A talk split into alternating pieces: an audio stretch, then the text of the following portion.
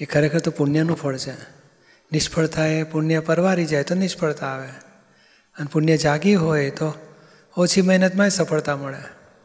અને પેલું પુણ્ય પરવારી ગયું હોય તો એટલી અથાક મહેનત કરે તોય નિષ્ફળતા મળે.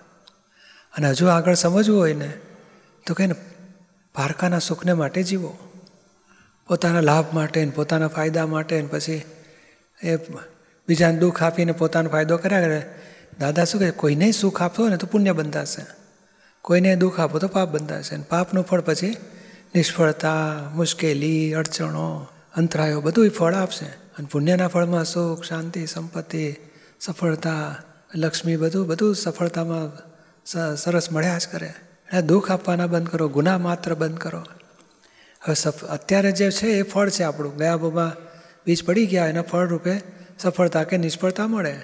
સફળતા મળે તો ચગી નહીં જવાનું. સમજવાનું સંજોગ સારા મળ્યા. પૂર્વની પુણ્ય સારી છે. સંજોગ સારા મળ્યા. સારી સફળતા. નિષ્ફળતા મળે તો પાછો પ્રયત્ન કરવાનો.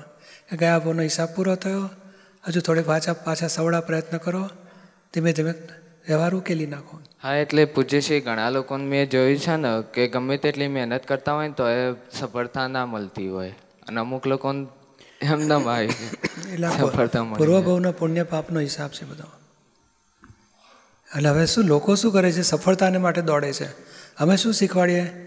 કે ભાઈ તમે કોઈને નુકસાન ના થાય, કોઈને દુઃખ ના થાય એ રીતે જીવન જીવો, તો એનું ફળ જ પેલું પુણ્ય બંધાશે ને પુણ્યથી ધાર્યા પ્રમાણે લાભ મળ્યા કરશે.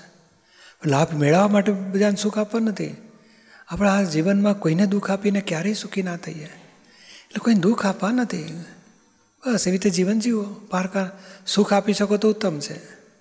એટલે સુખ ના આપી શકો તો દુઃખ તો ના આપો. આપણા લાભ માટે કોઈને દુઃખ ના આપો.